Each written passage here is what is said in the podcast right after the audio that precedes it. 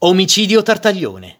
Il dottor Girolamo Tartaglione fu ucciso a Roma poco dopo le 14 del 10 ottobre 1978, mentre stava rientrando a casa dal Ministero della Giustizia, presso il quale era direttore generale degli affari penali e nel quale era già stato capo di un ufficio della direzione degli istituti penitenziari.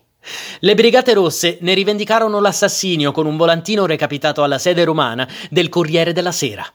Al pari di quel che era accaduto nel febbraio dello stesso anno per l'omicidio del dottor Riccardo Palma, anche quello del dottor Tartaglione fu organizzato e compiuto da una struttura delle Brigate Rosse, dedita alla individuazione e alla eliminazione di quei magistrati che, specie nel settore penitenziario e della gestione della pena, tendevano a proporre discipline in linea con i principi fondamentali dello Stato democratico. L'omicidio si inserì nella campagna contro il trattamento carcerario dei prigionieri politici, descritta con riferimento all'omicidio del dottor Minervini.